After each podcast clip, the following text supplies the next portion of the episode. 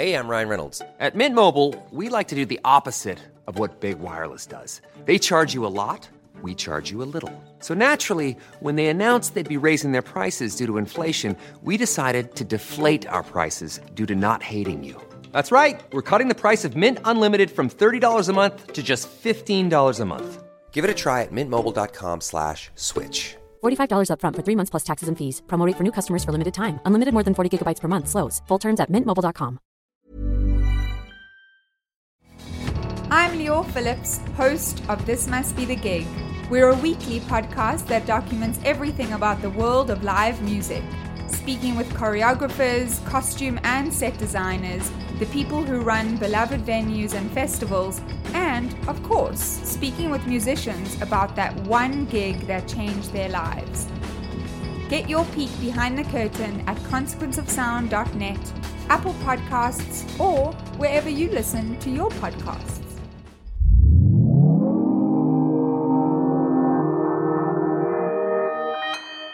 Consequence Podcast Network.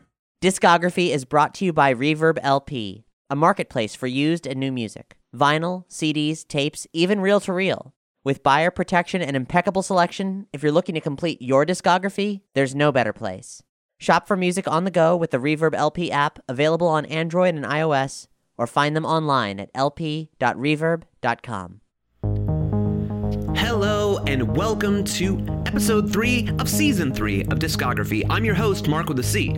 I'm not only a lifelong record geek and not only the host of this here show on the Consequence Podcast Network, but I've also been releasing lo fi pop records independently for nearly 20 years now. Discography is a show where we look at a great artist through the lens of only their canonical albums of first release material to see who the music says that they really are and how it all stacks up. Discography aims to educate and inform those listeners who really want to know. All opinions are that of the person that said them because everything is subjective, right? Also, discography can be a pretty personal journey for me, and that's something you should know up front. Let's get on with the show, shall we? Hey, thanks for coming back. Thanks for joining us. Marc with a C here with you. So glad you are here. If you have not joined us before on this season, well, listen, I'm not going to tell you how to run your life, but I think it would really behoove you to start from episode one of this season because we started with Kit Lambert and Chris Stamp discovering the band at the Railway Hotel. Right? They weren't even the Who yet. They were just the high numbers at that very moment. They wanted to manage them to success, film it all the while. Then all of a sudden they become a hit making pop group, and then start breaking stuff. I mean, there's been a lot of stuff we have covered up to the point where we're about to start talking about a massive, a massive piece called Quadrophenia. But up till now, we have covered the albums My Generation, A Quick One, The Who Sellout, Tommy, Live at Leeds, Who's Next. We even covered Roger Daltrey's first solo album, the first two John Entwistle solo, actually three now that I think about it. Yeah, We've already gone through the first three John Entwistle solo records, solo Pete Townshend record, and uh, spoiler alert, there is some Keith Moon action on the way. Either way, uh, just letting you know where we've been and where we're heading. But we have so much ground to cover that I can't really give you a full recap. We just got to jump right into the action. So, no time like the present. Thanks for joining us. Let's get on our bike.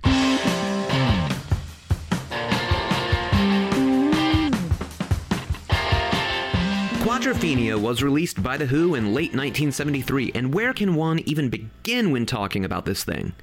To many, it's The Who's magnum opus, and it would appear that at least Pete and Roger may still share that belief to this day. It's an album fraught with problems from conception, potentially released before anyone was even ready to tie a bow on it, or had even considered how to pull off the gargantuan material on a concert stage. Yet, despite these issues, countless people have heard Quadrophenia as a mirror of their own lives that it's nearly impossible to call it anything less than a perfect triumph.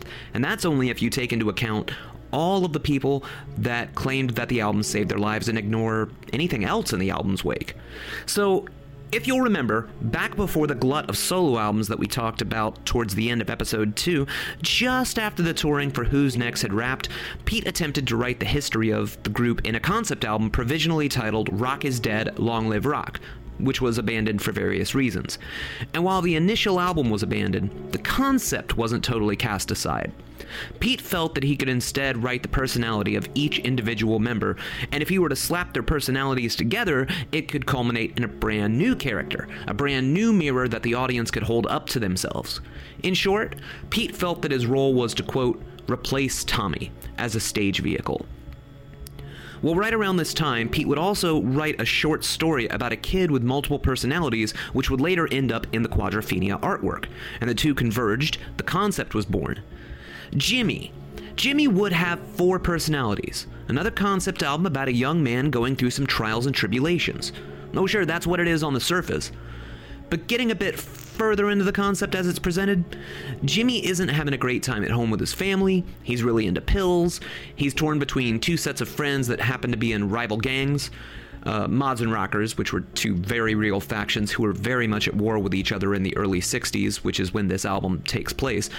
Uh, the object of his affection may or may not have run off with his best friend. His favorite band disappoints him in like this chance encounter, which just happens to also be The Who, and he feels betrayed seeing that his teenage mod idol, the Ace Face, had grown up to work in one of the very hotels that they demolished together.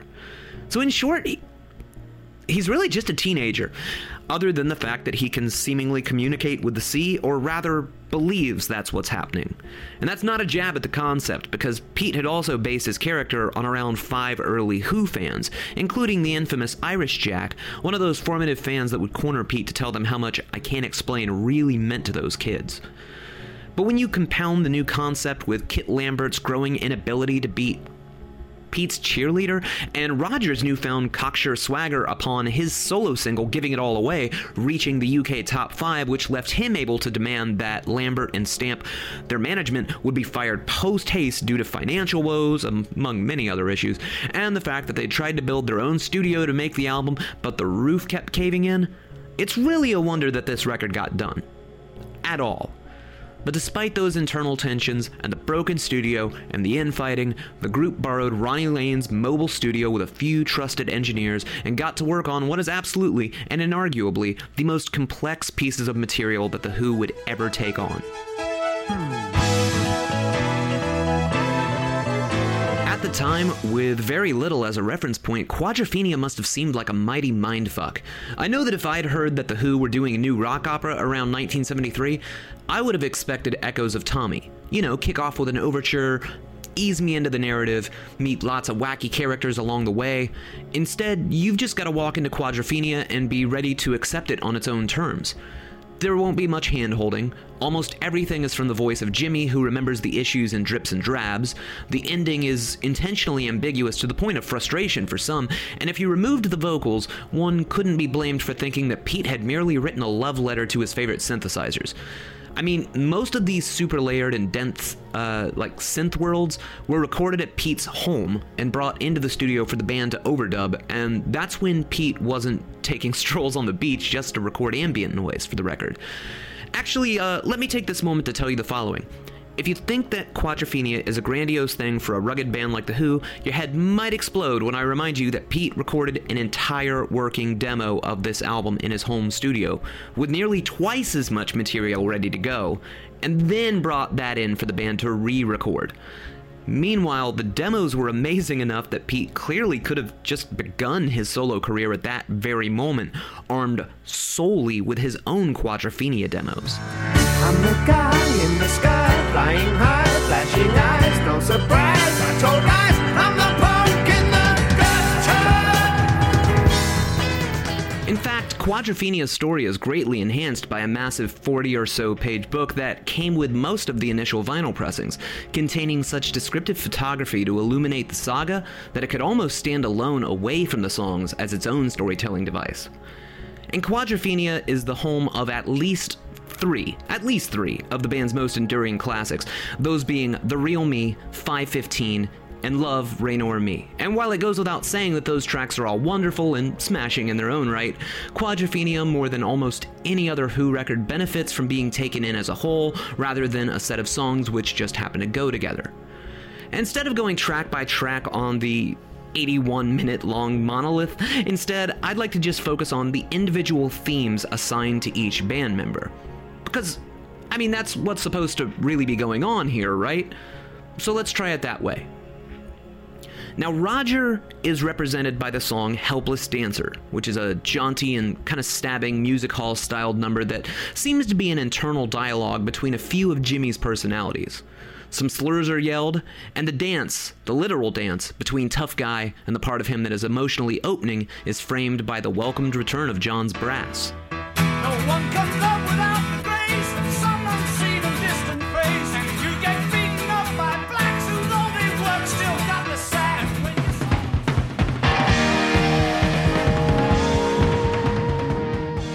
gets to be the ace face, the mod that all the other mods aspired to be just like, but who has ultimately ended up working at a hotel carrying bags. carry this baggage out. Always running at someone's bleeding ill. Described in Pete's essay as, quote, a bloody lunatic, the song would go on to join the ranks of Boris the Spider and Magic Bus as a constant audience request and a long running fan favorite. Now, John Entwistle's theme and entry is where these assigned themes can get a bit confusing. So there's a track known as Dr. Jimmy, with a hideous and vile depiction of the mental state that our protagonist enters with gin in his system, rape threats and all. You say she's a virgin,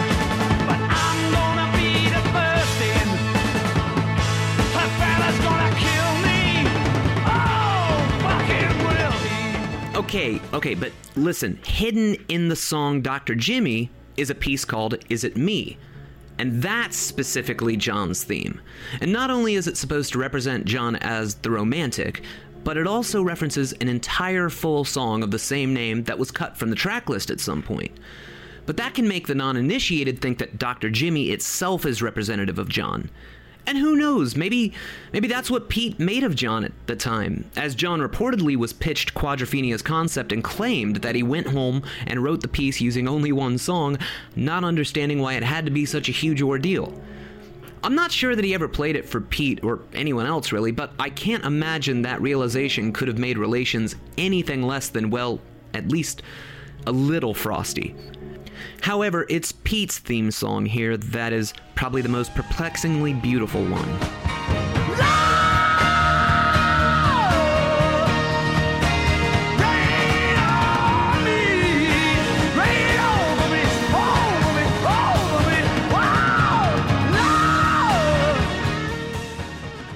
In the essay notes, Pete refers to this side of Jimmy's personality as the beggar and the hypocrite. Meanwhile, the piano led and string filled Love Reign O'er Me, described by Pete as a prayer to nothing and everything, is so perfectly executed, complete with a smashing finale at the last note, that one might not notice that the story basically just ends with Jimmy begging for love. But is this begging for mercy upon a death in the ocean? Has Jimmy realized that you need to give love in order to know how to receive it? Is he just sad that he can't get his outfits just right because that seemed to really matter to the mods? Again, this is all purposefully left ambiguous, and only those most invested in the narrative rather than the music could balk at such a perfect and epic closer with one of the greatest vocal performances, courtesy of Roger Daltrey, in the history of rock and roll music. Okay, okay, there's two other things I want to mention here about Quadrophenia. The first one is that Okay, you know how people talk about how it's a musical Mount Everest, especially for vocalists? But can we all just talk about the fact that there's finally a Who studio record that represents John's bass playing well? I mean, come on, The Real Me, this is just basically a bass solo that almost seems like they wrote a song around it.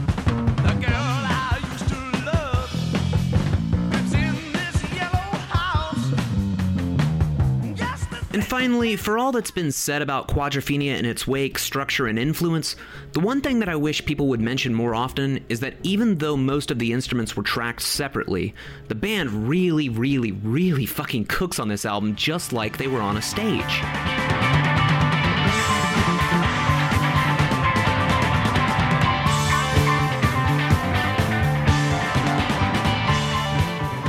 In fact, the entire band somehow put so much effort into their rare times together in the studio that reportedly the enduring radio classic 515 was reportedly finished in the studio without Pete ever even having time or a chance to demo the arrangement.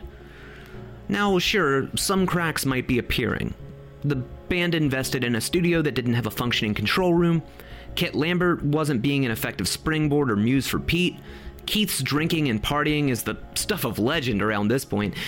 And actually, it was an oil shortage that had delayed an album that they'd already have to skip mixing into quadraphonic sound exponentially and dangerously, but somehow, this band made 80 minutes of music that, even though America wouldn't have a ton of a frame of reference for the setting, placement, and subject matter, enough teenagers related to Jimmy to send Quadrophenia to number two on the US Billboard charts and sell a few million copies worldwide. Not bad for an album made by a band that had just spent the last year cementing their own individual identities, huh?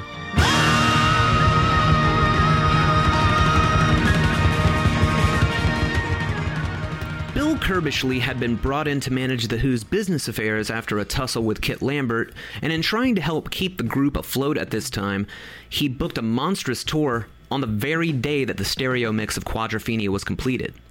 Pete claims that upon learning this, he'd now only have two weeks to get the band into fighting shape to actually play this thing on the road. Well, he'd tried to bring in a gentleman named Chris Stanton to play keyboards on the road, but when Roger vetoed bringing in even a sideman for concerts, Pete was left with only a few days to make usable backing tapes for the band to play against. And if you can believe it, they only had two days to rehearse with those tapes.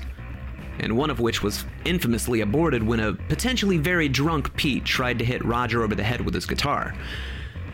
Roger knocked him unconscious with one uppercut. And the tour was a disaster from word one. In the first run of UK dates, the band found themselves unwittingly cutting entire songs from the performances the tapes would constantly malfunction. And of course, remember, this is a lot of music. And the record wasn't always hitting each town by the time the band landed in it, so the audience didn't always get it.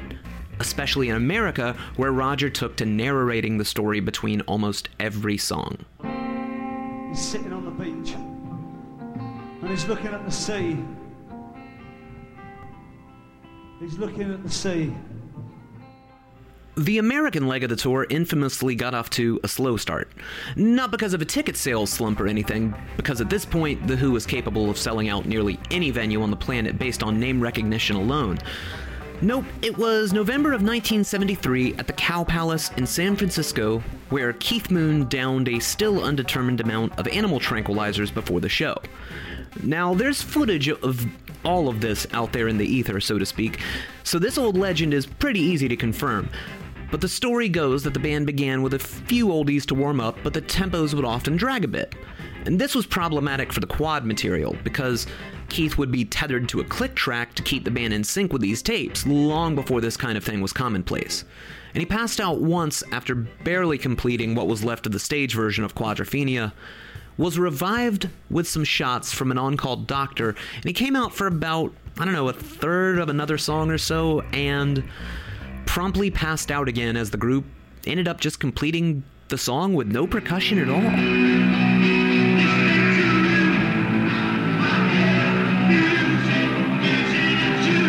Eventually, Roger, Pete, and John surmised that they could just pick a random drummer from the audience to complete the show to its contracted length. Can anybody play the drums? Can anybody play the drums? I mean, somebody good. Well, it must have become the happiest day of Scott Halpin's life as the lucky fan got to join the group for ragged but functional renditions of Smokestack Lightning and the then unreleased Naked Eye. There were a few concert recordings made by the popular King Biscuit Flower Hour company of some of the last Quadrophenia gigs, but the band has dissuaded attempts to release them in full quality ever since, though many tracks were released to radio stations and the occasional various artists compilation over the years. But without a proper mix like Live at Leeds, it's a bit harder to tell if the band was actually playing as badly at the time as they themselves would sometimes claim.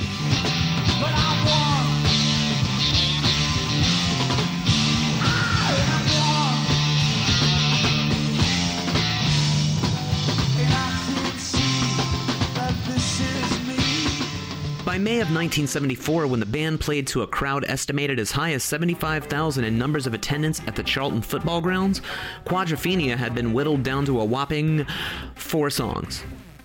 But that gig is of special interest too, as there's a good amount of professionally shot footage available to represent it, but it's also becoming increasingly clear in the footage just how much booze was starting to creep back in and take its toll on Pete, who'd barely skirted a number of nervous breakdowns from exhaustion by this point. John claimed to be pretty drunk at the gig as well, and Roger famously said that Keith was just a little bit more drunk at that gig than he'd been in 1973. And if I shiver, please give me a blanket. Keep me warm, let me wear your coat.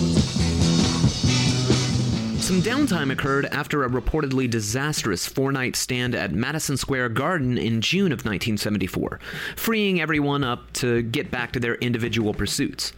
To the surprise of many Who fans, the first solo material to appear in this slightly less active run showed up in September of that year in the shape of a solo single by Keith Moon doing a charmingly naive sounding cover of the Beach Boys classic, Don't Worry Baby.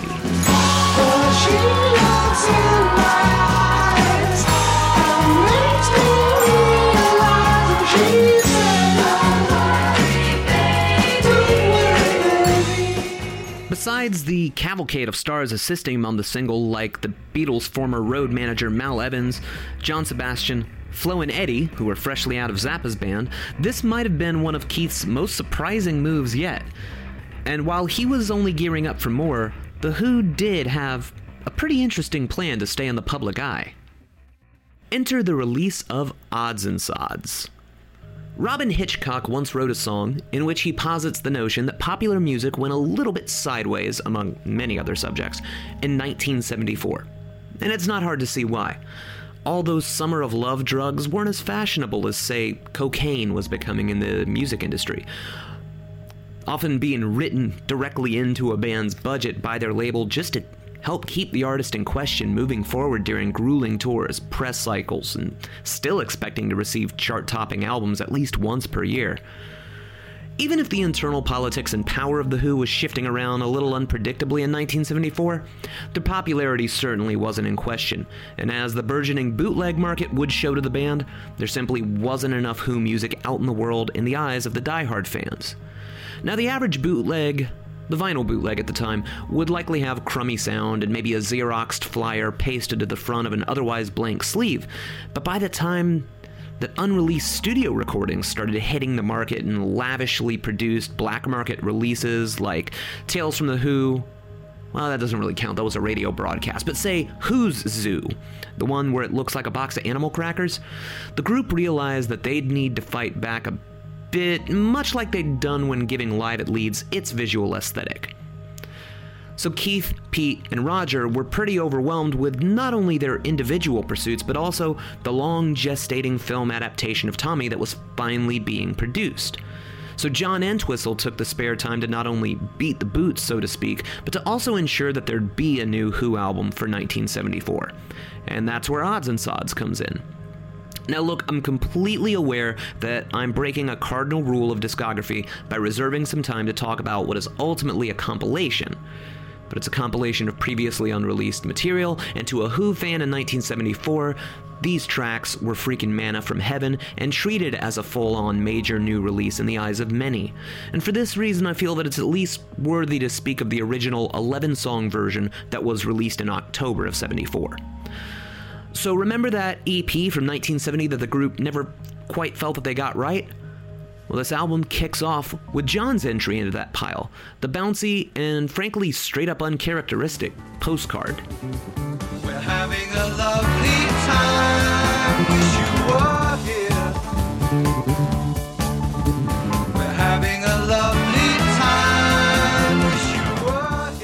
It's another one of John's travelogues. The tune would mark the first time that one of John Entwistle's songs would ever grace the A side of a Who single, and it's followed by another castaway considered for that same maxi single, at least at one point, the disarmingly charming Now I'm a Farmer. Now I'm a farmer and I'm digging,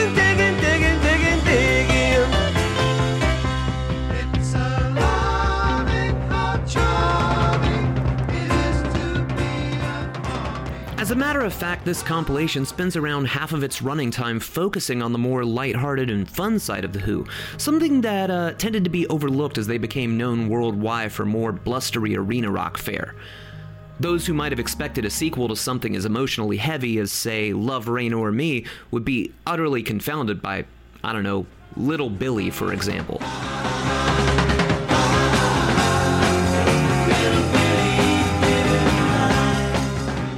And this one actually has a pretty fun backstory. Even though every member of the band had used nicotine and tobacco at some point in their lives, Pete Townshend had written a three minute long commercial for the American Cancer Society about a chubby kid who amasses fortunes and family as those around him die from cancer. And what would be positively bleak in someone else's hand becomes a strangely reassuring and happy tune here somehow. Ditto for the alternate universe song known as Glow Girl, which has a strange bit about reincarnation after a pop art plane crash that shows that Tommy could have begun in a very different way. It's a Mrs. Walker, Now, listen, of course, you know I'm going to say this, but the real gold here is the pile of outtakes from the Abandoned Lifehouse project. Songs like Too Much of Anything, Put the Money Down, and finally, the long overdue release of the unsung classic, The Who's original version of Pure and Easy. And the album jumps around from the earliest days as the high numbers to latter day rock classics like Long Live Rock, sort of providing a parallel and alternate history of the band. But I don't think that most Who fans would disagree that one of the things that makes the original Odds and Sods so indispensable is the release of a song called Naked Eye. It all looks fine to the naked eye, but it don't really happen that way at all.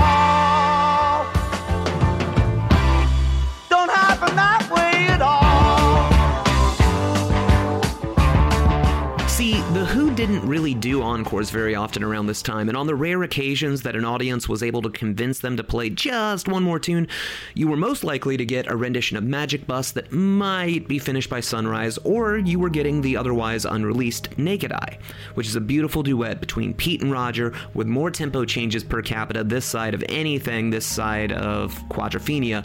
This song had been whipped into shape almost purely in those encores by the whole band in front of a paying audience. Conceivably, one could argue that Naked Eye was truly as close as Pete would ever get to really realizing his Lifehouse method for these reasons, but also it's just a gem. Odds and Sods reached the top 10 on both sides of the Atlantic Ocean, and it was only upon future reappraisals and reissues full of often faulty bonus tracks that this release seemed to fade into the background and not be taken seriously as, quote, a real album. And the jury's still out on whether or not this record is even still part of the canon discography, but one cannot argue that it's absolutely essential to understanding The Who's development, and that even when it's a little bit silly, pretty much all of it rules.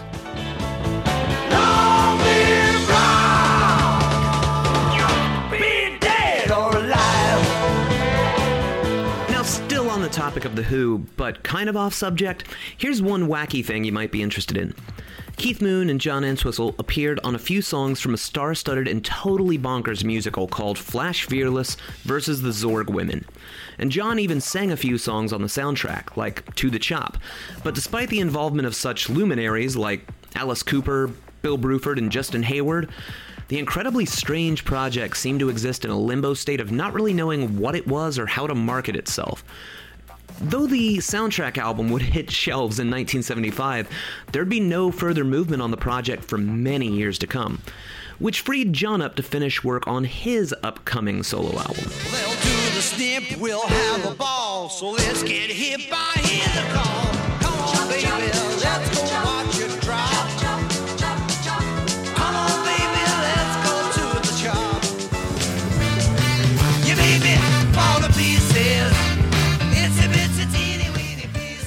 By February of 1975, John Entwistle was ready to unleash his newest work, Mad Dog, on an unsuspecting public.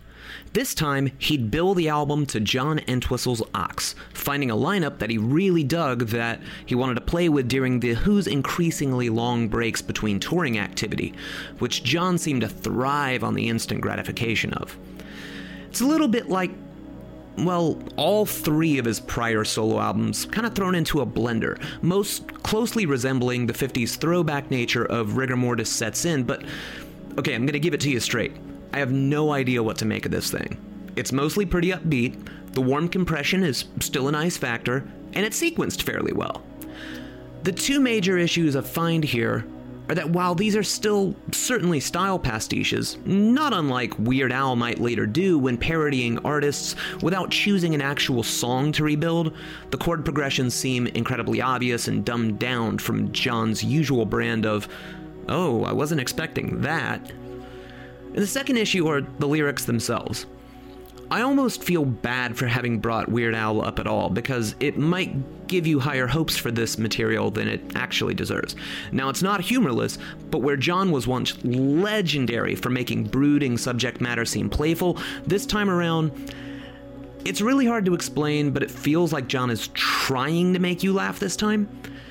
And while he's wickedly funny in his own right, he's just not a comedian, and despite the snarling, blurry photo of an animal ready to attack you being your first impression for the cover art, a few listens to Mad Dog, and it appears to be a foray into straight up novelty music. And this sounds great on paper, sure, but it's just becoming sort of diminishing returns now.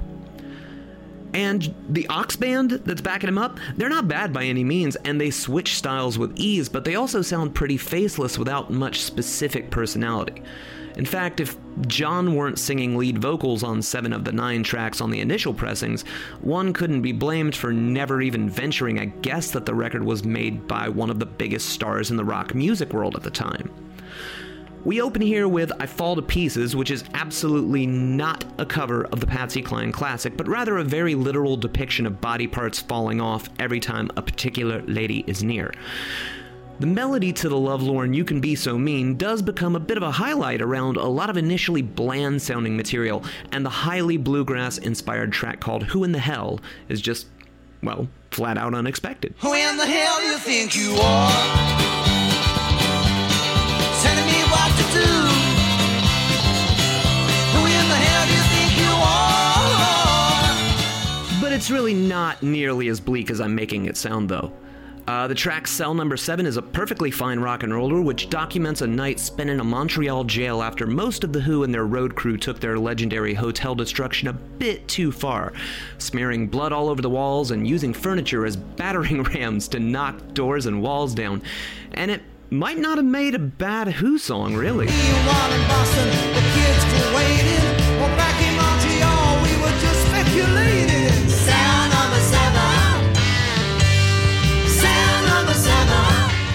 have to say that the catchiest tune here is the heavily Phil Spector inspired title track, a tribute to the My Boyfriend's Back So You'd Better Run type of early 60s girl group sounds, and a group of ladies coo into your ear about how their boyfriend just got out of jail and is literally a mad dog, and if you see him, you should likely kill him.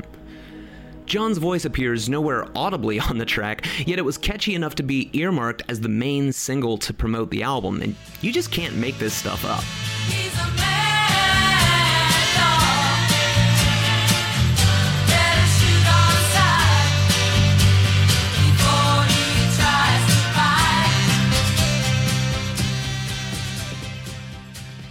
Unfortunately, one of the best tunes here is an instrumental with such an offensive name that you just couldn't pay me to speak it out loud, but it's a mixture of tribal beat, some super funky bass, and a completely unexpected string section, which is a huge jolt in the middle of an already really bizarre second half of this record.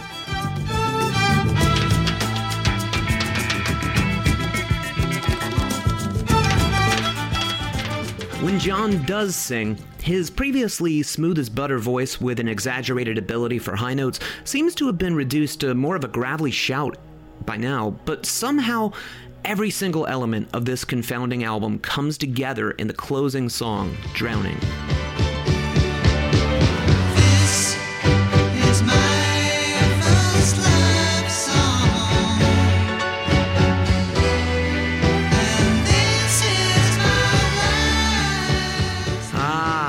The smooth as butter voice. It's back. The strings are back too. The lyrics frame a love song with reminders of how hard it is to write one without sinking into cliche. And John's voice soars over several key changes, and though it might be overblown by nearly any other measure, it's actually the saving grace of the Mad Dog album because it kind of makes an excuse for anything else to exist together all on the same platter. Now it just makes sense, but you have to get to the end. And John would take this band on the road, but the expenses would leave him in debt to the tune of six figures, which is a real shame.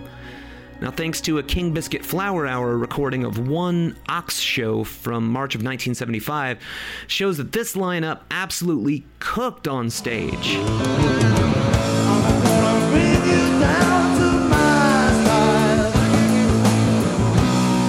Your head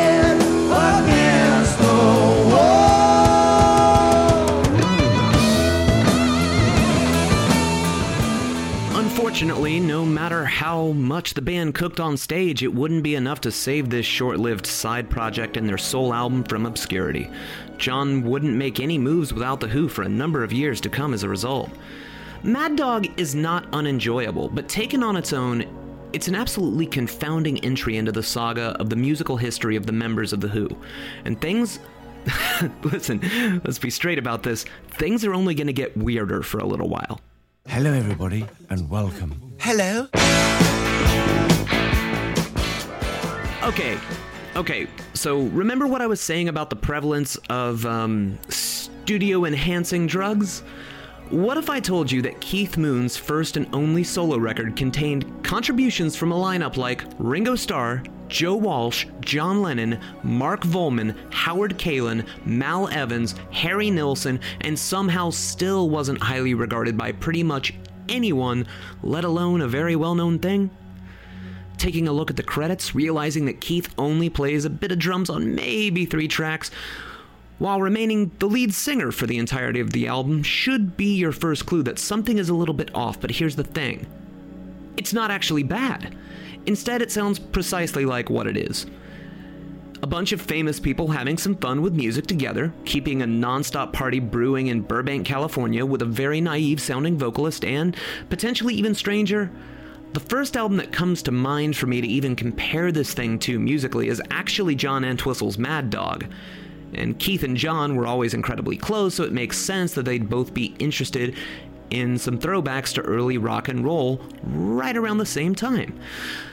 Now, of course, with all that said, if a label like MCA Records had received this exact same album from a bunch of no names in March of 1975, I can tell you with supreme confidence that it wouldn't have even been considered worthy of a rejection letter. The album's called Two Sides of the Moon, and Two Sides of the Moon plays back like the way you. the way that you might remember your drunken night out, but it becomes increasingly clear upon further thought just how off the rails the night had really gone. So you got a different version of the previously released Beach Boys cover Don't Worry Baby appearing here, along with a slower take on that single's B side, Teenage Idol. I travel around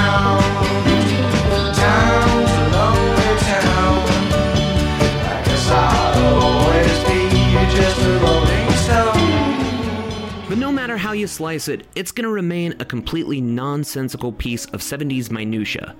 I mean, unless you can come up with a good reason for Keith covering his own band's The Kids Are Alright. I don't mind other guys dancing with my girl.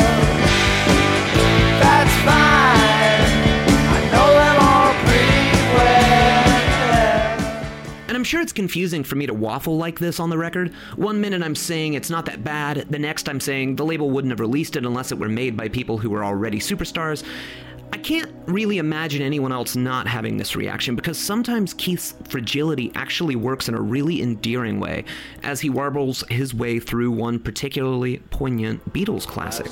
Can recall some are dead and some are living in my life. I've loved them all. Keith probably also could have pulled off a pretty good sad sack country record if that's the path he'd chosen to follow, as evidenced by the song here called One Night Stand. One night stand in New York City. Lights are bright and the girls are pretty. Held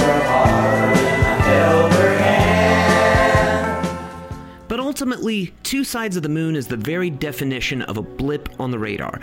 It makes sense on paper if you're familiar with who was partying in Hollywood together at the time, but to actually hear it in full absolutely raises more questions than it answers. And weirdly, with a bit more focus, Two Sides of the Moon might have been better regarded. Mostly, it's hard to fathom a Keith Moon record without his blinding drumming, and with an almost complete absence of his trademark humor, but here it is, and it probably made some kind of world record for fastest entry into the cutout bins. Though again, there was enough promise that they actually did begin work on a follow up album, but that was very quickly abandoned. Beware, beware, beware of the naked man.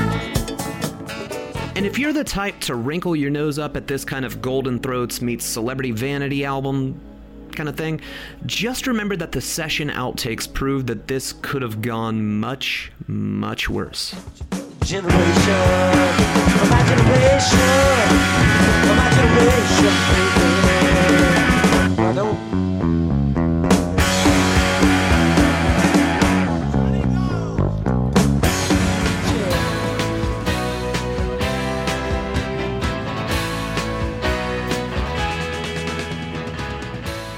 Speaking of blips on the radar, March of 1975 saw the release of Ken Russell's film adaptation of Tommy. And I'm just. Yeah, listen, I'm not going to dwell on that. Instead, we're going to move right along to the next project from 1975, which is. Okay, hang on, sorry, it's my boss, Cat Blackard. I have to take this. Hello? No, no, I'm not covering it. Well, again, this is discography, not filmography, so that's really. No, I don't care how many new Pete Townshend compositions are on the soundtrack. This friggin' thing is. You shut up! Okay, fucking fine. If you want to talk about it, you'll have to come in here and host the damn show yourself because I'm not about to give this thing more attention than it deserves, and frankly, I'm getting a little sick of you pushing me towards. Hey, wait, what are you. Oh! So what you do is you get a white room, you get a bottle of champagne, you turn the TV on real loud, and you throw that champagne directly into the television. And it'll start sparking and then eventually foaming and then barfing up beans and chocolate. And what you want to do is you want to rub it all over you. And that is the experience of watching Tommy. And that is a scene that occurs in the Ken Russell film Tommy. For no reason, none, except that it's genius. How do I know it's genius? Because in my short life, I've never seen anything else like it. Now, is it good? Oh, I didn't say it was good. I just said that it's a motion picture spectacle, the likes of which that you know you gotta find yourself with a Jean-Luc Godard or a Jodorowsky to get this kind of stuff. But no, it didn't come from any of those foreign fellas. It came from a Brit named Ken Russell, who you know he did Altered State, that movie that drastically confuses the experience of uh, sensory deprivation tanks, and he also did the film Gothic, you know, a creative interpretation of how Mary Shelley came up with Frankenstein. It's got a pretty dope Thomas Dolby score that was formerly the score to Howard the Duck. You know, that movie. You've seen it. We've all seen it. Who hasn't seen Lisztomania, which starred Roger Daltrey? How could I forget? So, yeah, you know, Tommy, the film, yeah, of course, it made a bunch of money, and yes, okay, yeah, sure, it completely undermines the plot and consistency and emotional impact and resonance and, and basically everything to do with the reason that the album is successful and a landmark in pop culture. Sure, yeah, it completely undermines that, but have you ever seen anything like it before? I mean, Elton John, always spectacular, always fun to behold, but you've never seen him with stilts and giant shoes. You've never seen Tina Turner imprison Roger Daltrey in some kind of Iron Maiden drug vampire machine that turns him into a plastic skeleton covered in snakes. You've never seen that before. Spoilers! What can I say, Mark? The film Tommy, boy, it potentially wreaked havoc on everyone's public perception of The Who if they never bothered to pick up a record, and even if they had ever so casually picked up this platinum selling album, they would still have their minds poisoned by this complete undermining of absolutely everything that worked about the record. Yes, Tommy is in a hang glider, and yes, Uncle Ernie doesn't kind of fiddle about uh, in sort of a molestery way so much as he just is like a joke shop man that's been put in a blender. It's a completely different experience. It's hot garbage, but it's fascinating hot garbage. You know what? Dogs. Dogs eat garbage. You know why dogs eat garbage, Mark? Why? Because the sense of taste that they have is so far beyond ours. It's like a symphony to them. They can see so much with the visceral experience of eating that garbage.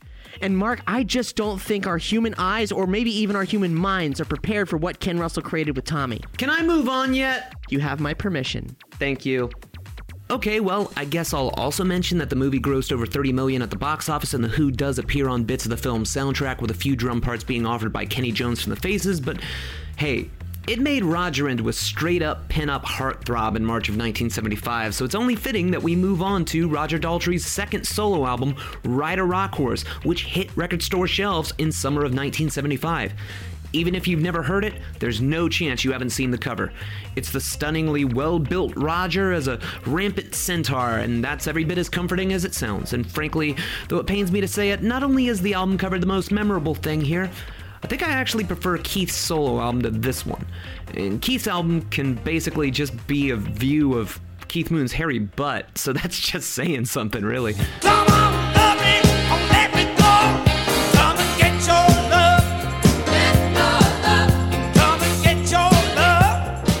I assure you that the brevity with which I'm approaching Ride a Rock Horse is not due to laziness, a lack of care, or even my own personal feelings toward the music contained within. It's just that basically what you've heard in that sample, that's kind of all you've got here.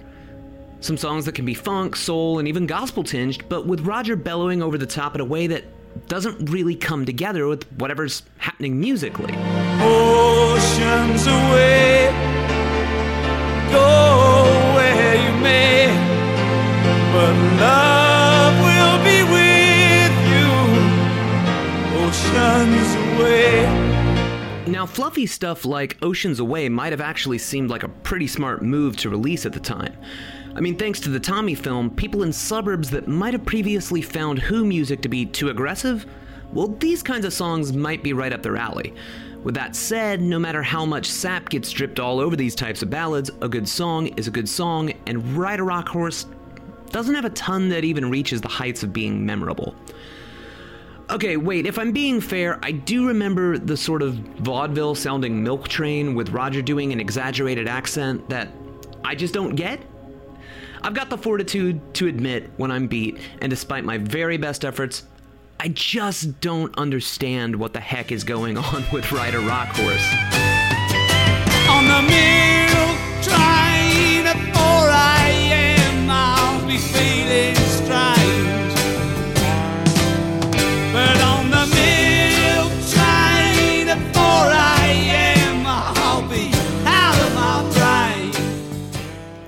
I'm not gonna I'm not gonna complain about there being a lyrical reference to 515 from Quadrophenia there. I mean, that's pretty neat and does kind of tie some stuff together.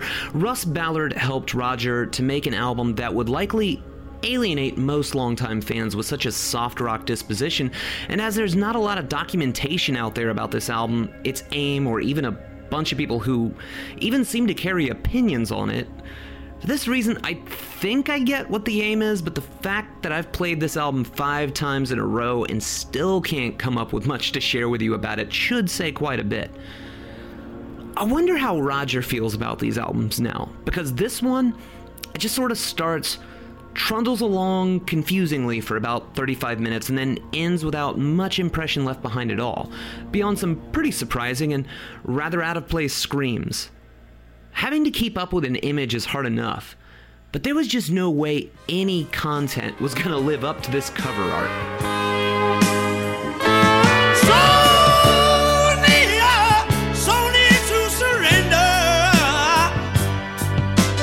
Futures, your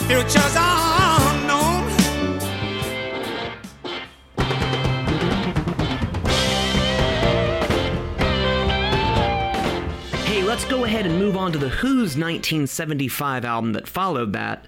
It's called The Who by Numbers. And after such a long period of separate activities, when the members of The Who finally just got into a room to play directionlessly, freed from concepts, concerts, and contracts, word on the street is that they not only found themselves playing better than they had in years, but that it might also just be more fun this way. At the time, the band didn't seem to enjoy taking their show on the road without at least something relatively new to say, so there'd have to be a new record, right? The trouble was that though Pete was still seen as the main writer for the band, he'd been spread pretty thin with the Quadrophenia debacle, the ensuing tours, the supervision of the soundtrack to the controversial Tommy film, as well as pioneering the quintaphonic sound system, which was a precursor to 5.1 to even properly play the Tommy movie in theaters.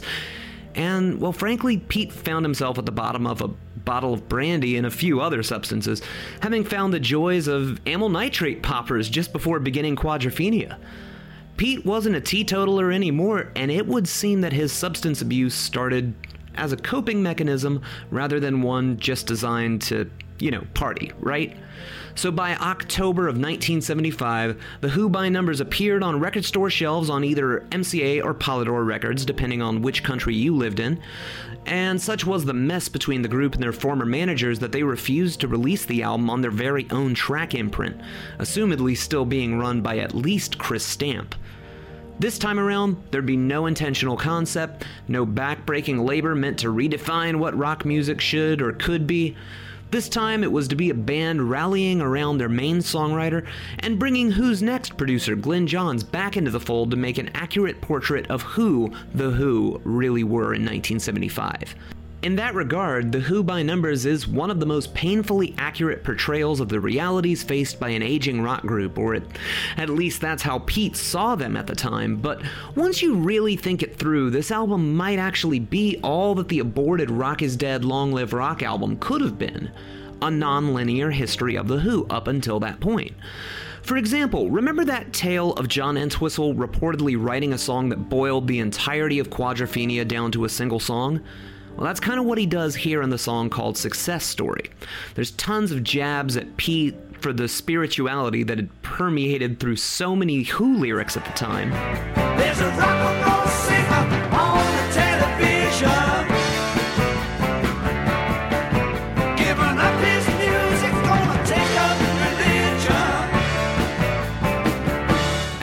Well as self deprecating reminders of who they once were and the then current pinup status of a few especially good looking members. Gotta give up my day job to become a heartthrob. I'll make your fall if I smash my guitar. Not to mention a very blunt line about John's current level of happiness with his band at all. Back in the studio to make our latest number one. Take 276. You know this used to be fun.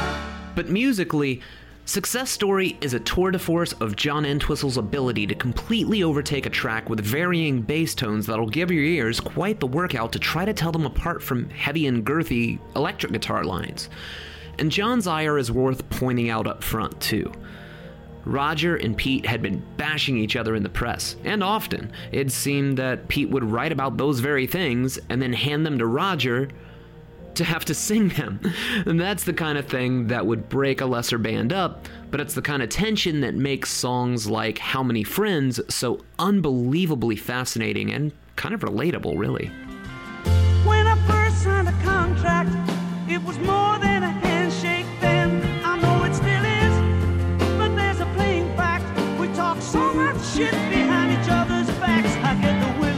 That's basically what you've got here. Musically, the band is firing on all cylinders. I mean, beyond all cylinders, really. And one listen to the album closing in a hand or face will set you right about that. And they're hitting their marks so well that I basically didn't even notice until doing the research for this season that the song in question actually opens with what's more or less a more fleshed out version of the chords to the B side, Wasp Man. But lyrically, Pete is all about cautionary tales, his own mortality, and seeming to be absolutely sick of, well, just being the entity that is Pete Townshend.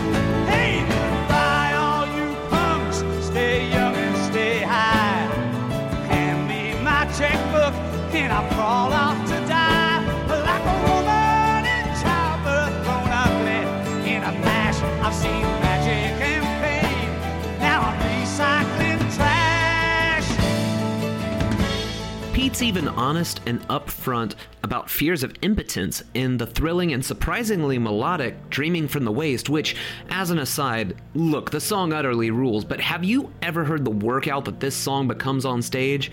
I mean, seriously, dig a bit of this outro. This was them playing it on stage in Swansea.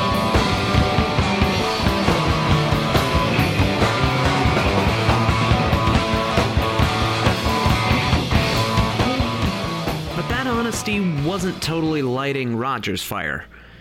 Pete would bring in a song like However Much I Booze, admitting that he battles imposter syndrome when seeing himself on TV, which leads to numbing his mind and body with alcohol, and Roger just flat out refused to sing it.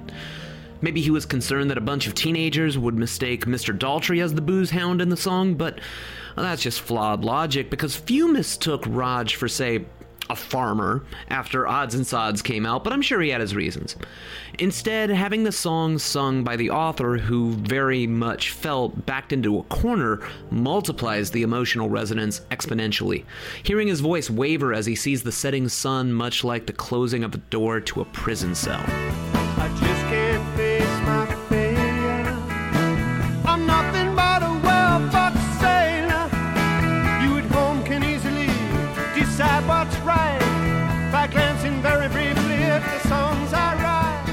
Roger instead would find sort of a sweet spot for himself in more dramatic fare like the piano led and kind of out of character song known as Imagine a Man, which isn't the furthest cry from some of the ballads from his debut solo album. Pete just seems to be better about knowing exactly which tones will be the yin to Roger's yarling yang. But the most out of place song here is also the most recognizable, a song led by banjos, ukuleles, and a completely buried accordion. The song is Squeezebox. She goes.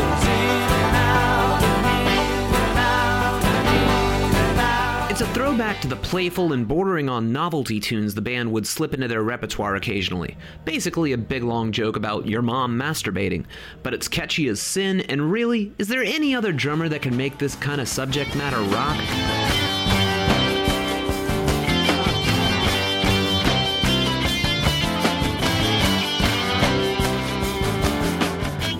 A song called Slip Kid, which is certainly a fan favorite and a constant request like many of the novelty songs, but there's nothing funny or even remotely fun to be found here.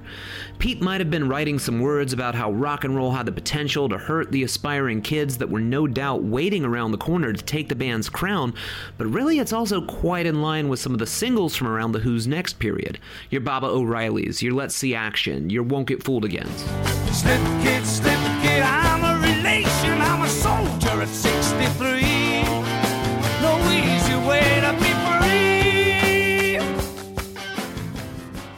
song must have seemed like a surefire smash for rock radio at the time, but in truth, despite being released as a single, the tune mostly sank without a trace.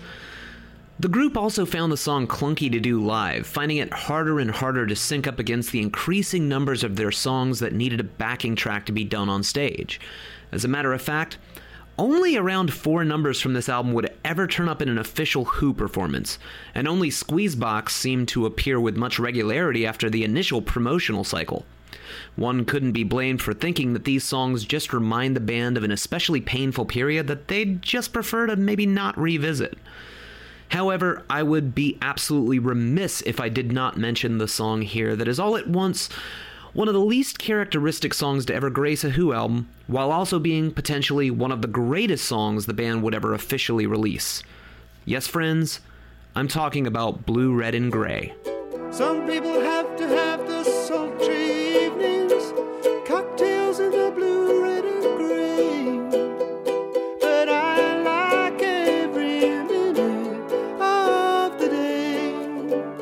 Producer Glyn Johns picked this song out of a stack of demos that Pete had brought in from this period, claiming that there wouldn't be much to actually choose from as he'd been fighting writer's block. But in actuality, the song's more of a universal prayer to nothing and everything than most of even Pete's most overtly and obviously spiritual music. It only takes Pete's voice and ukulele to be framed by some tasteful brass from John to rattle even the toughest of the tough guys. Understandably, there was a bit of trepidation in sequencing the album, and frustration grew when no one could find a way to pace the album to anyone's satisfaction.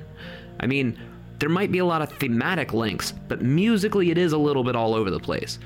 Thankfully, John Entwistle saved the day, and while the track flow may now seem obvious, if you, say, first heard this album via the old MCA cassette, you know that if you move just one component of this album around, you end up with a completely different experience, and really a sadder one. But The Who by Numbers is a lot of things. It's one of Keith's finest hours as the heartbeat of The Who. It's an album wherein one can argue that at this point, pianist Nicky Hopkins should just be considered the band's unofficial fifth member for designing so much of the glue that would help this album flow. It's even a game of connect the dots with some artwork John Entwistle designed, so hey, it'll even give your kids something to do on airplanes if you've just got the cover and a pencil near you. What it isn't is in the same league as Tommy, Who's Next, Live at Leeds, and Quadrophenia because the world just decided that's how it was gonna be. It's unfortunate because on many levels, this album is every bit the equal of everything that I just mentioned. It's just not as well known since FM radio didn't shove it down our throats. For this reason, it's not just underrated, I'll go as far as calling it a latter day Who masterpiece. There's not really a hair out of place, and no matter what you like best about The Who, there's at least an element of it on display here. It's fun, it's rockin', it's beautiful, it'll break your heart into a billion little smithereens if you hear it at the wrong time. Reaching the top 10 on both sides of the Atlantic Ocean, The Who by Numbers isn't marketed as a concept album, but it's arguably The Who taking themselves on and somehow coming out of the other side as victors. Some have called it Pete Townshend's suicide note, but to these ears, it sounds like a Dear John letter to thinking and living like a rock star. And though the album didn't really light the world on fire, it framed the final tour undertaken by the original lineup.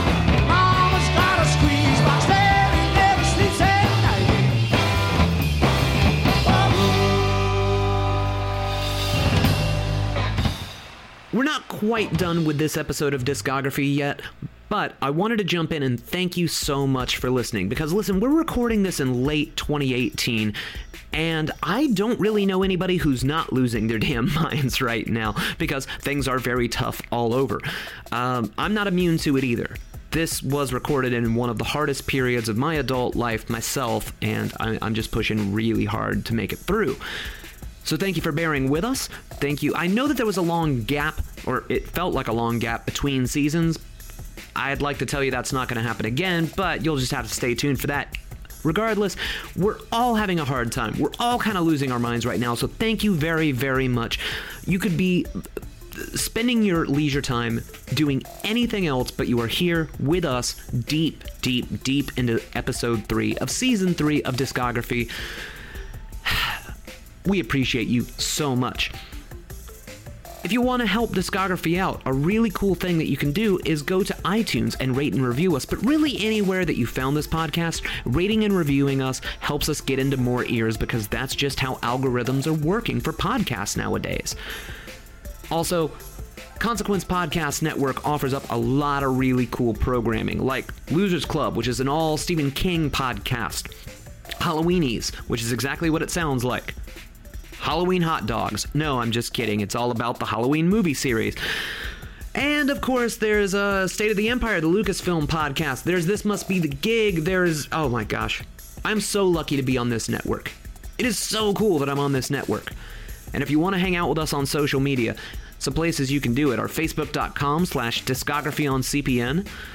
Or you could just search discography on Facebook and, uh, you know, best of luck to you because there's a lot of words and Facebook has a, just left a lot of pages up that don't, yeah, you know what I mean. Come on, Facebook. Come on, what are you doing? Now, of course, discography is not all that I do, but if you want to check out the other stuff that I'm up to, first of all, marcwithac.com, you can hear a lot of the music that I've made. I've been releasing records for nearly 20 years. They're lo fi, independent pop records. I uh, often describe it as if you're under the age of 40, it's sarcastic indie rock. And if you're over the age of 40, it's just brand new classic rock. And if you're right around the age of 40, I don't know what to tell you because I haven't figured out how to market to my own demographic either. If you want to hear some of it, marcwithac.com. There's also a place where you can buy records and compact disc on that page. You just click on Get Tangible Stuff and you can get some physical media. If you want to listen to me, oh man, Spotify lately has been treating me really well. They even made like this playlist where they're like, here's what we think are your best songs. And I was like, what's going on, Spotify?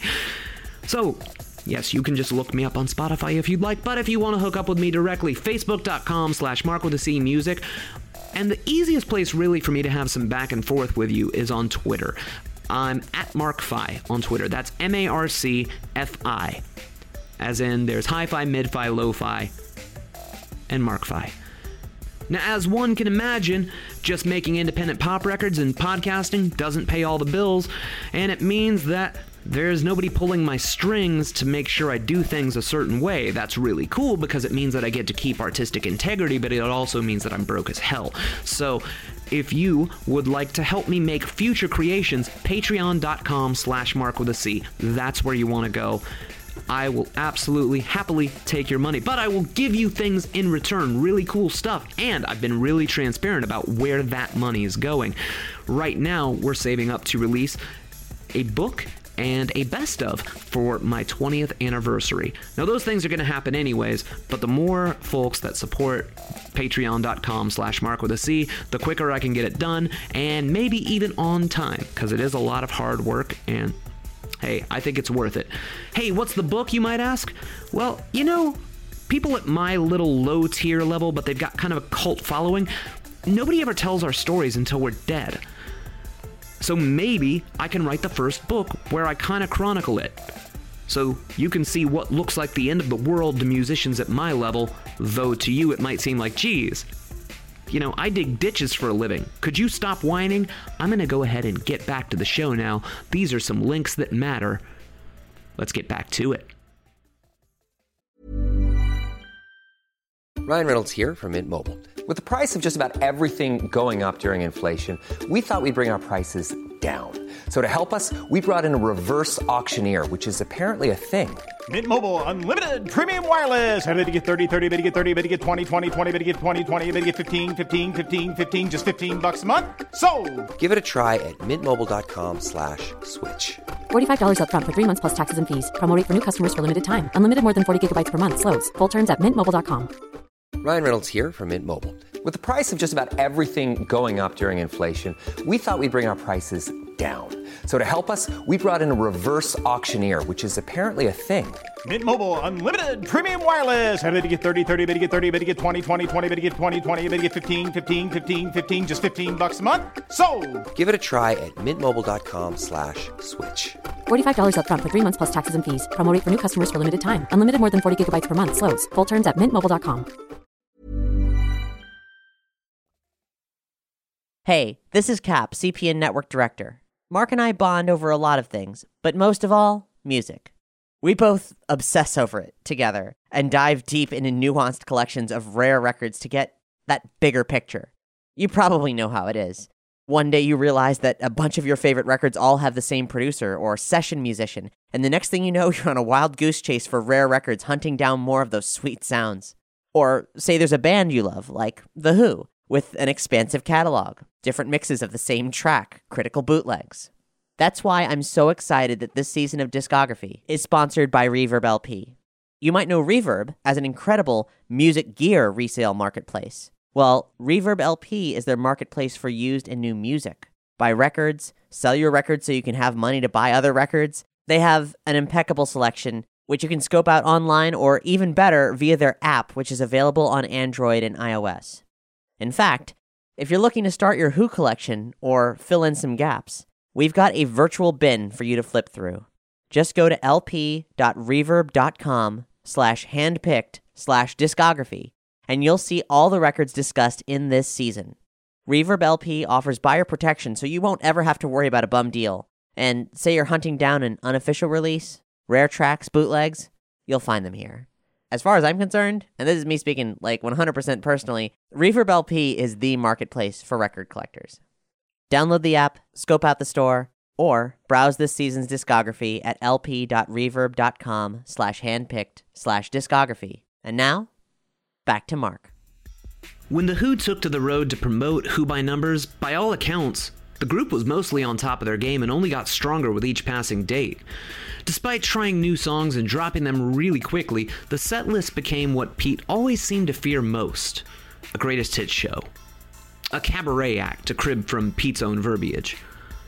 That said, if you watch through the footage that circulates thanks to a few of the bigger shows utilizing big screen projectors so that those in the balcony might have a shot at even seeing the stage, the American leg starts off solid in Houston, explosive by Michigan, and flat out unbelievable by their date in Cleveland in December of 1975.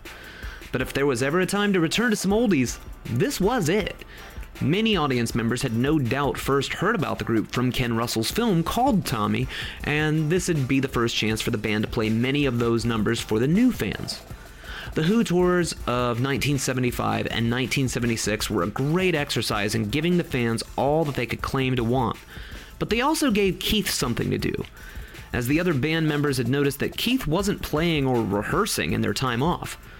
Keeping him on the road was the only way they could ensure his safety for two hours a night, most likely. Despite the band staying on the road for nearly two years with all of the expected debauchery following them at every turn, Pete still found time to put out another compilation in tribute to Meher Baba, this time called With Love. Many of the usual suspects would appear again, with the addition of Peter Hope Evans, Ronnie Wood, and Peter Banks, actually from the first lineup of Yes.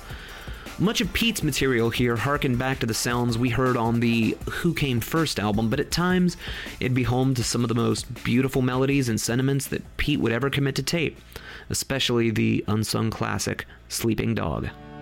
All I can do is love you, provide you with some fun and food. All I can do is love you, and that is what I With The Who's touring activity continuing well into 1976, notable moments included a return to the Charlton football grounds, which landed the band in the Guinness Book of World Records as the loudest band of all time, with a volume that was reportedly at least 120 decibel, and that's 50 meters away from the stage. Also notable is the band's performance in Swansea just a few weeks later, as they'd seemingly recorded this gig to occasionally farm tracks out to radio stations and compilations. But it's another incendiary gig that has sat unreleased for far too long, and perhaps the saddest moment of all comes from their stop in Toronto in 1976. As that would be the last time that the original lineup would play together in front of a paying audience, though none of them knew that at the time.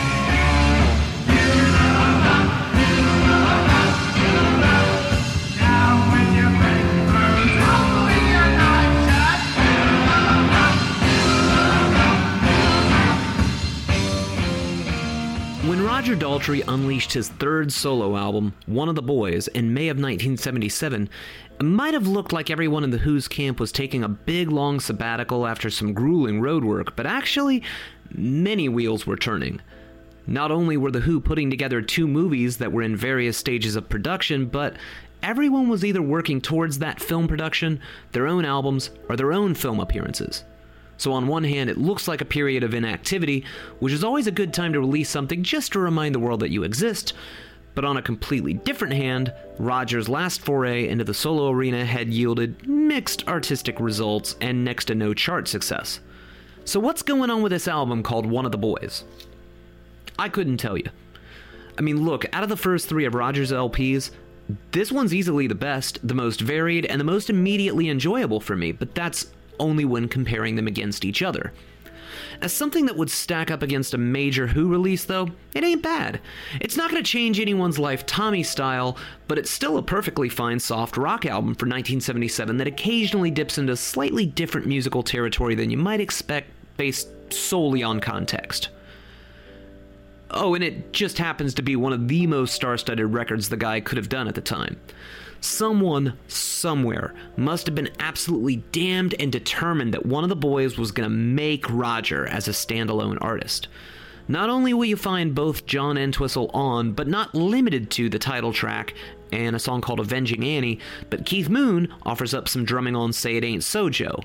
Oh, and Jimmy McCulloch from Wings is here, and Rod Argent of the Zombies, and Alvin Lee from 10 Years After, and Mick Ronson from the Spiders from Mars, and friggin' Eric Clapton. Hell, Paul McCartney even wrote a song for the album, and that wasn't even the single. On a purely liner note level, One of the Boys must have looked like one of the most promising albums of 1977, and maybe even the decade as a whole. You've got the most cracking writers and musicians putting together some music for one of the premier arena rock vocalists to interpret. And the cover is a pretty smart reference to a piece of art by Magritte. This thing must have been a massive success, right? Not so fast. I mean, it did crack the top 50 on both sides of the Atlantic, yes, but we all know that sales aren't everything, so I'll say it this way. You know how, even if you're a diehard Who fan, you've always met that one person at the party that won't shut up about trying to convert you to The Who? Maybe they want to tell you how Quadrophenia changed their lives or something, or maybe they want to tell you how one particular performance of See Me Feel Me gave them such an amazing spiritual experience that they levitated out of their own bodies and eventually started following Meher Baba. I don't know. I mean, you've met hardcore Who fans. We're like that one white guy at the party who won't shut up upon learning that you've never seen The Wire, right?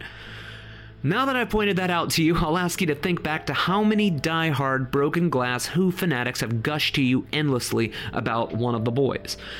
Uh, go ahead. I'll wait. I've got a fidget cube while you think of your answer.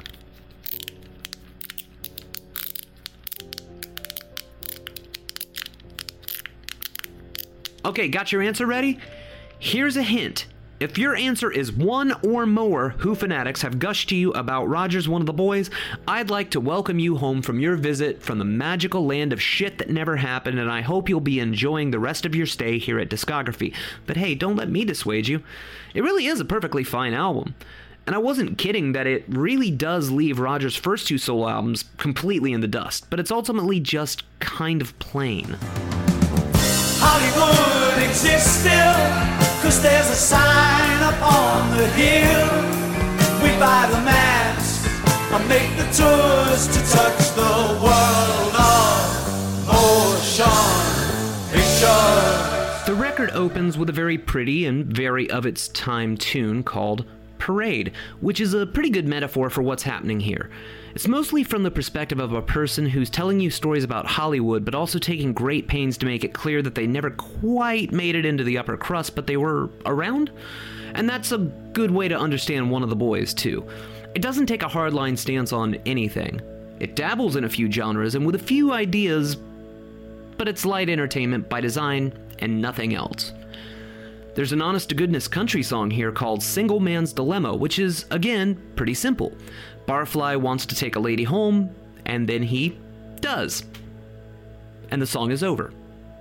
It's catchy, it's pleasant, but it's also light enough to miss unless you're really paying attention. Now, the track Avenging Annie is one of the more popular tunes here, with a burbling piano line underneath provided by Mr. Argent, and one past the chorus on this one, and it could almost pass for a Who outtake. Well, they call her Avenging Annie, the Avenger of womanhood. She spends her whole life telling lies, leaves them on a mess, them over good. Now, before I go much further, let me make this perfectly clear. I do not think One of the Boys is a bad record on any level. But as Roger is such a good interpreter for Pete's songs, and Roger seems like the kind of cat who will just drop a song on you and expect you to take it or leave it on its own merits, I'm not sure what his aims even are with these. And listen, I have really no inside information on this stuff, especially Roger's solo albums. They're pretty much the least documented parts of the Who canon. And since I don't know any better, all I do when I listen to these is I, I keep trying to come around to what Roger must have been trying to do. And all I've got, and, and I understand that I am completely reaching here and that I am probably 1000% wrong. But here you are. The whole world is looking at you. You're a movie star. You're the singer of one of the biggest groups in the world. But it's also really clear that Roger's trying to find himself on these records. That's what I get out of it. I could be wrong, probably am, but I hear a lot of soul searching. Unfortunately, Roger recorded all of that soul searching. Much later on, when promoting a 90s album that we'll talk about later called Rocks in the Head, Roger said to Howard Stern that Rocks in the Head was the first of his own albums that he actually wanted to make. And there wasn't much else context given, and as a guy that thinks the only excuse that you need to make a record is just, well, wanting to make a record, I literally can't come up with a single reason why this album exists, or also shouldn't exist or who could have twisted Roger's arm to make him do some tunes he didn't actually want to sing. If he means it in retrospect that he doesn't think highly of these upon reflection, man, I wish he'd just own that. I mean, by the time this airs, Roger's biography, his autobiography, will have come out, and for all I know, a lot of what I'm mentioning will already have been answered. But as of right now, I'm recording this in October of 2018, and I do not know these answers. And since he's not really owning anything, there's not really a lot of talk about these solo albums that exist right now, this just makes my job stupidly hard. I've got to talk about albums you claim to not want to make. Okay, I can see one or two made out of contractual obligation. Maybe. But we aren't even a third of the way through Roger's solo output, so you're gonna have to pardon me while I think ahead to wonder how we ended up here. The title track's pretty rockin' though. He speaks with a terrible stammer, so he don't have much to say. But he can spit better than any punk, so nobody gets in his way. And actually, just like in the song Avenging Annie, John Entwistle shows back up to do his gravelly Boris the Spider voice. It's neat and all, but it mostly serves to make me wonder why I'm not listening to The Who, because. Okay, the first verse, written by Steve Gibbons, like this song mostly exists to remind you that Roger was the guy who sang My Generation. So I got excited about the song called Giddy, finding out that it's written by Sir Paul McCartney, and let's face it, Paul, or whichever actor is playing him at the time, Paul knows his way around a tune, and Giddy is okay, but just doesn't seem to fit Roger or even this album, though compositionally it's the most interesting song here by a country mile. Heck, maybe even in an entire country.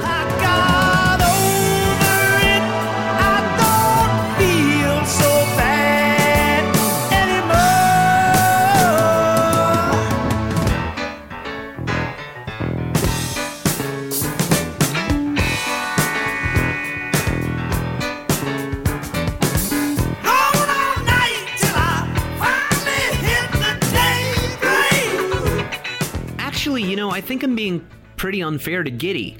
I, I think Giddy's actually a pretty rad song overall, and the singles Written on the Wind and Say It Ain't So, the latter of which was written by Murray Head of One Night in Bangkok fame, they're pretty par for the course for, well, mid 70s Roger Daltrey solo singles, kinda folksy, kinda sappy, but if I were the type to gamble, I'd bet that Roger might have been a bit embarrassed to admit that he'd co written a few songs and maybe he just wanted to get them out into the world.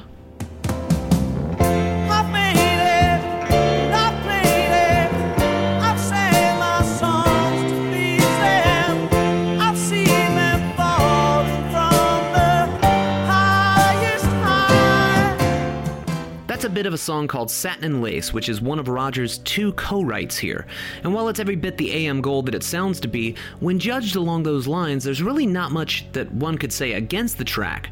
And ditto for the closing song known as Doing It All Again, which is so relatively understated that it actually it actually became the most charming tune here for me.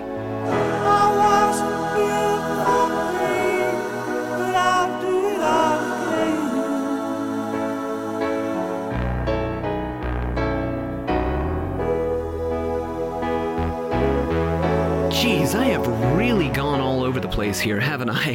One second I'm not sure why the album was made, one second I want to turn it off and play a Who record instead, and the next, I'm making justifications for it. Okay, one of the boys, you got me here. You weren't a major commercial or artistic success, but you kept me engaged and thinking for 40 minutes, and that's better than some supposed classics have done for this host. So I guess that's all you need right there. One of the Boys is most interesting in a cerebral way, though it's not an intellectually challenging album by pretty much any stretch. It's another case of everyone hitting the right notes, but very little genuinely sticking with you for too long. Sometimes having famous friends just isn't enough. But that said, with as many records as Roger had appeared on the cover of, he's gonna find a direction he's happy with soon. Right?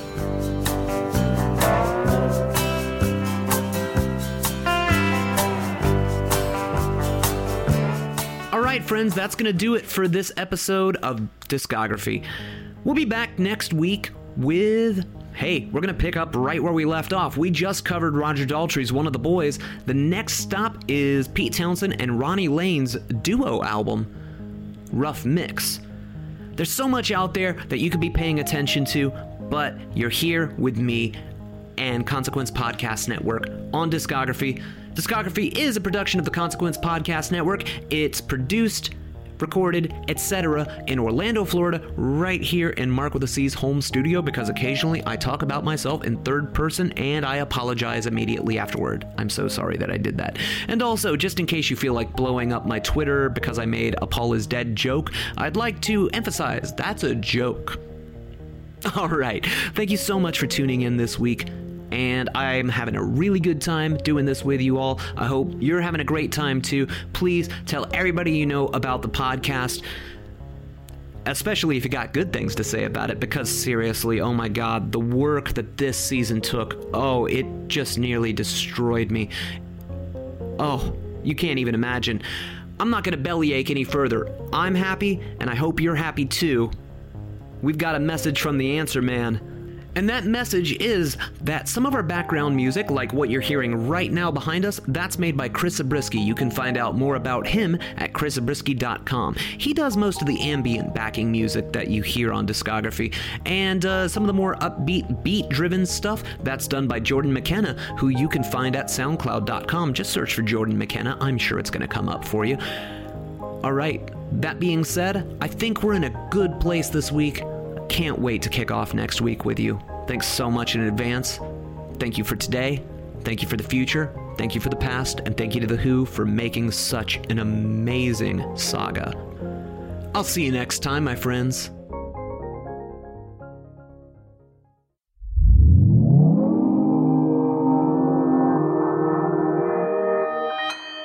Consequence Podcast Network.